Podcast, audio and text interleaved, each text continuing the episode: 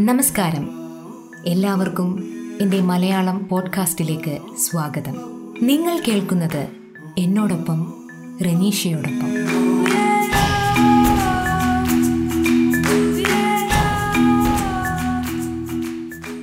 ഇന്ന് ഒരു സിനിമാ വിശേഷവുമായിട്ടാണ് ഞാൻ വന്നിരിക്കുന്നത്. രണ്ടാഴ്ച മുൻപ് ന്യൂസ് പേപ്പറിൽ വന്ന ഒരു ചിത്രം. നമ്മുടെയെല്ലാം മനസ്സിനെ വല്ലാതെ ഉലച്ച നമ്മെ ശ്വാസം മുട്ടിച്ച ഒരു ചിത്രം. അതാണ് ഈ സിനിമയെപ്പറ്റി വീണ്ടും എന്നെ ഓർമ്മിപ്പിച്ചത്.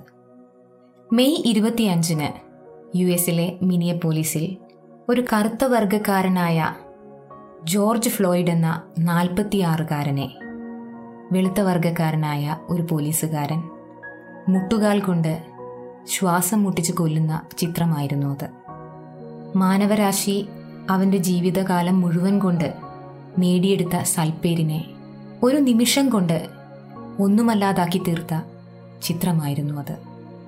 തനിക്ക് ശ്വാസം മുട്ടുന്നു എന്ന് പലവട്ടം കേണ അപേക്ഷിച്ചിട്ടും നിർദാക്ഷിണ്യം തന്റെ കാൽമുട്ടുകൊണ്ട് കഴുത്തിലിറുക്കി അയാൾ പിടഞ്ഞു മരിക്കുന്നതുവരെ നോക്കി നിന്നു ആ പോലീസുകാരൻ. ഇപ്പോഴും ചിലരുടെയെങ്കിലും മനസ്സിൽ നിലനിൽക്കുന്ന വർണവിവേചനം തന്നെയാണ് അതിന് കാരണം എന്നതിൽ നമുക്കൊന്നും ഒരു സംശയവുമില്ല. ചിലരുടെയെങ്കിലും എന്ന് പ്രത്യേകം എടുത്തു പറയണം.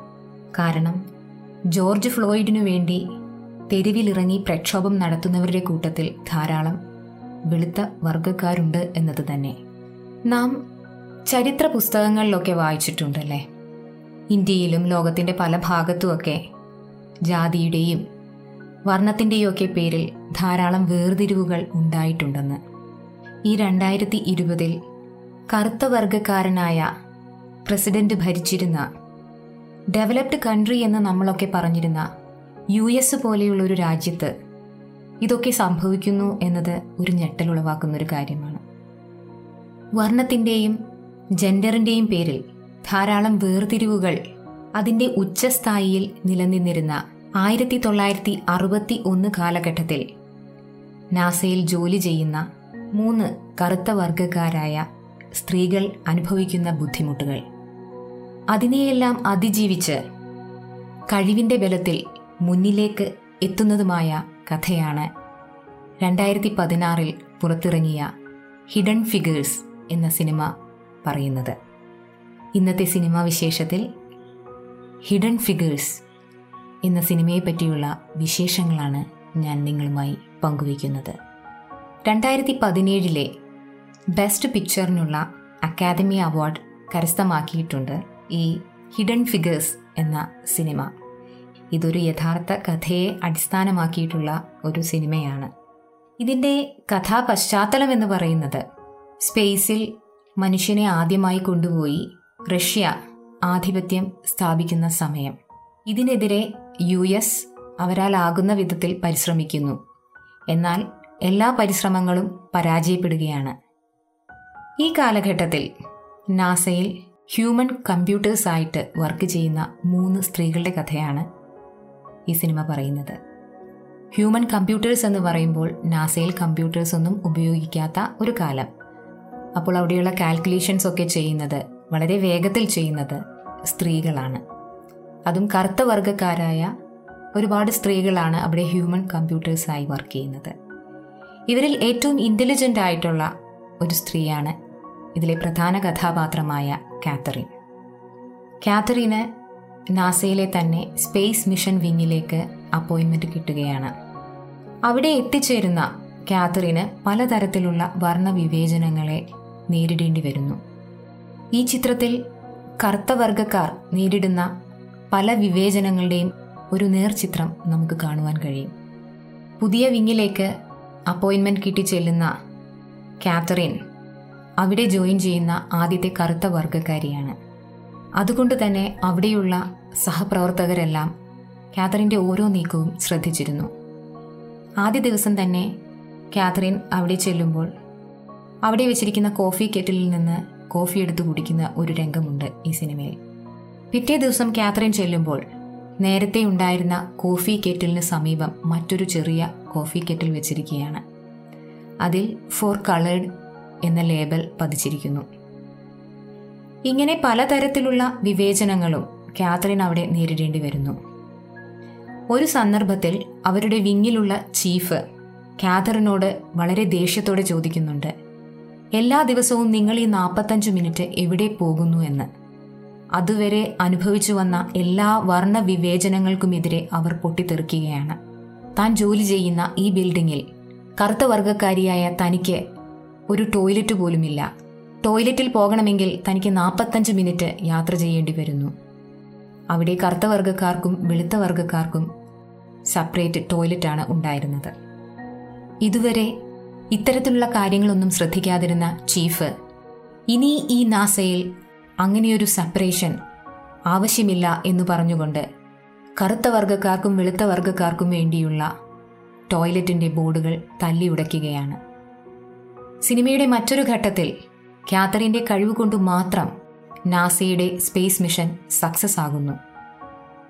കാതറിനോട് പലതരത്തിലുള്ള വർണ വിവേചനം കാണിച്ച വ്യക്തി തന്നെ അവളുടെ കഴിവിനെ അംഗീകരിച്ചുകൊണ്ട് കോഫി നിറച്ച ഒരു മഗ് കൊടുക്കുന്ന അതിമനോഹരമായ ഒരു രംഗം ഈ സിനിമയിലുണ്ട്.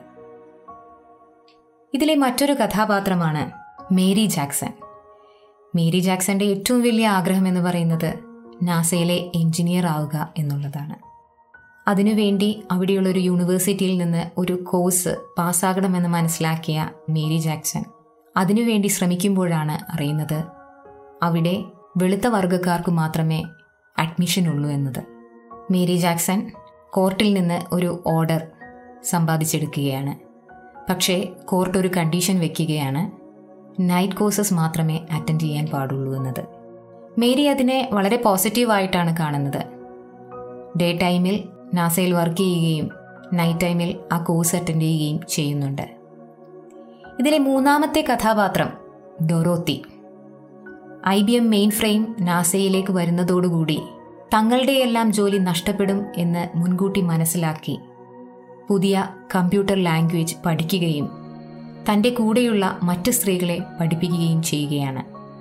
മറ്റൊരു ഘട്ടത്തിൽ ഐ ബി എം കമ്പ്യൂട്ടേഴ്സിനെ കൺട്രോൾ ചെയ്യാനുള്ള ജോലി ഡൊറോത്തിയെയും കൂട്ടുകാരെയും ഏൽപ്പിക്കുകയാണ് നാസ. ഈ സിനിമയെപ്പറ്റി മുഴുവനായും പറഞ്ഞാൽ അതിന്റെ രസ്റ്റരട് നഷ്ടപ്പെട്ടു പോകും. അതുകൊണ്ട് തന്നെ അതിലെ പ്രധാന കഥാപാത്രങ്ങൾ നേരിടേണ്ടി വരുന്ന ചില ബുദ്ധിമുട്ടുകൾ മാത്രമാണ് ഞാൻ ഈ സിനിമാ വിശേഷത്തിൽ പറഞ്ഞു പോയിട്ടുള്ളത് കേട്ടോ. ഇതിലെ കഥാപാത്രങ്ങൾ ജീവിച്ചിരിക്കുന്നവരാണ് എന്നോർത്തുകൊണ്ട് നമ്മൾ ഈ സിനിമ കാണുമ്പോൾ ഇതിലെ പല രംഗങ്ങളും നമ്മുടെ ഹൃദയത്തെ തൊടുന്നവയാണ്. കഴിവുണ്ടെങ്കിൽ മറ്റൊന്നിനും നമ്മുടെ വിജയത്തിലേക്കുള്ള യാത്രയെ തടസ്സപ്പെടുത്തുവാൻ കഴിയുകയില്ല എന്ന സന്ദേശം ഈ സിനിമ നമുക്ക് നൽകുന്നുണ്ട്. ഡൊറോത്തി എന്ന കഥാപാത്രം ഇന്നത്തെ കാലഘട്ടത്തിൽ വളരെ റെലവന്റ് ആയിട്ടുള്ളൊരു മെസ്സേജാണ് തരുന്നതെന്ന് എനിക്ക് തോന്നുന്നു. മറ്റൊന്നുമല്ല ഈ കൊറോണ കാലഘട്ടത്തിൽ ജോലി നഷ്ടപ്പെട്ട ഒരുപാട് പേരുണ്ട്. ഇനി എങ്ങനെ ജീവിതം മുന്നോട്ട് കൊണ്ടുപോകും എന്ന് ആലോചിച്ചിരിക്കുന്നവരാണ് അവരല്ല. കൊറോണ ഇനിയും നമ്മുടെ കൂടെ കുറേ കാലമൊക്കെ ഉണ്ടാകുമെന്നാണ് നമുക്ക് കിട്ടുന്ന വാർത്തയിൽ നിന്ന് നമുക്ക് മനസ്സിലാക്കാൻ കഴിയുന്നത്. ഡൊറോത്തിയുടെ കഥാപാത്രം ചെയ്തതുപോലെ പുതിയ മാറ്റങ്ങൾ നമ്മളും അംഗീകരിക്കണം. ജോലി സാധ്യതയുള്ള കാര്യങ്ങൾ എന്തൊക്കെയെന്ന് മനസ്സിലാക്കി അത് പഠിക്കാനുള്ള ഒരു എഫേർട്ട് നമ്മുടെ ഭാഗത്തു നിന്നുണ്ടാകണം. ഇപ്പോൾ നമുക്കറിയാം ഇന്നത്തെ സാഹചര്യത്തിൽ നമ്മുടെ കുട്ടികളെല്ലാം തന്നെ ഇ ലേണിംഗ് എന്ന് പറയുന്ന പഠന സമ്പ്രദായവുമായി പൊരുത്തപ്പെട്ടു കഴിഞ്ഞു. അതുപോലെ തന്നെ നമ്മുടെ ടീച്ചേഴ്സ് പലർക്കും കമ്പ്യൂട്ടേഴ്സ് ഉപയോഗിക്കാൻ പോലും അറിയാത്ത ടീച്ചേഴ്സ് ധാരാളമുണ്ട്. അവരെല്ലാം അത് പഠിച്ചെടുത്തു കുട്ടികളെ പഠിപ്പിക്കുവാൻ വേണ്ടി. അപ്പോൾ ഇവരെല്ലാം ആ പുതിയ ടെക്നോളജിയുമായി പൊരുത്തപ്പെട്ടു കഴിഞ്ഞു. അതുപോലെ എല്ലാവരും പുതിയ പുതിയ ടെക്നോളജിയോ അല്ലെങ്കിൽ പുതിയ പുതിയ ജോലി സാധ്യതകൾ ഉള്ള മേഖലകൾ കണ്ടെത്തി പഠിക്കണമെന്ന സന്ദേശം കൂടി നമുക്ക് ഈ സിനിമ നൽകുന്നുണ്ട്. ഇങ്ങനെ ഒരുപാട് കാഴ്ചപ്പാടുകൾ തരുന്ന ഒരു സിനിമയാണ് ഹിഡൻ ഫിഗേഴ്സ് ഹിഡൻ ഫിഗേഴ്സ് എന്ന പേര് സൂചിപ്പിക്കുന്നത് പോലെ തന്നെ നാസയുടെ വിജയത്തിന്റെ പിന്നിൽ പ്രവർത്തിക്കുന്ന മൂന്ന് സ്ത്രീകളുടെ കഥ പറയുന്ന ഈ സിനിമ കുടുംബസമേതം കണ്ടിരിക്കേണ്ട ഒരു ചിത്രം തന്നെയാണ്. ഹോട്ട്സ്റ്റാറിൽ ഇത് അവൈലബിൾ ആണ്. ജോർജ് ഫ്ലോയിഡിന്റെ മകൾ ജിയന്ന ഒരു പത്രസമ്മേളനത്തിൽ പറയുകയുണ്ടായി തന്റെ ഡാഡി ഈ ലോകത്തെ മാറ്റിമറിച്ചിരിക്കുന്നുവെന്ന് വർണവിവേചനത്തിന്റെ ഇരയാണ് തന്റെ ഡാഡി എന്ന സത്യം ആ കുഞ്ഞു മനസ്സിനെ എത്രമാത്രം മുറിവേൽപ്പിച്ചിട്ടുണ്ടാകും? അവൾ ആഗ്രഹിച്ചതുപോലെ അവളുടെ ഡാഡി ഈ ലോകത്തെ മാറ്റിമറിക്കും എന്ന ശുഭപ്രതീക്ഷയോടെ. കൂടുതൽ വിശേഷങ്ങളുമായി അടുത്ത എപ്പിസോഡിൽ കണ്ടുമുട്ടാം. നിങ്ങളോടൊപ്പം റനീഷ്യ.